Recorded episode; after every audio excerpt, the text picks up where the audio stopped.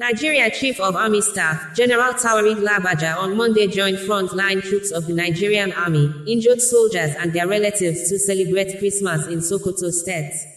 News release made available by the Army spokesperson, Major General Onyema Nwachukwu, indicated that, during the Christmas celebration, the Chief of Army Staff, host, Lieutenant General Taoreed Lagbaja assured troops of the Nigerian Army that the entire nation stands with them in the fight to defeat the nation's adversaries to restore peace and stability in the country.